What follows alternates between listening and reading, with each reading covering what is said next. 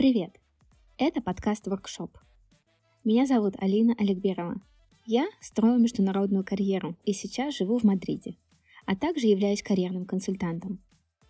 В этом подкасте я со своими гостями буду обсуждать темы, связанные с работой, карьерой и самореализацией. Что делать, чтобы результат твоей работы был заметен?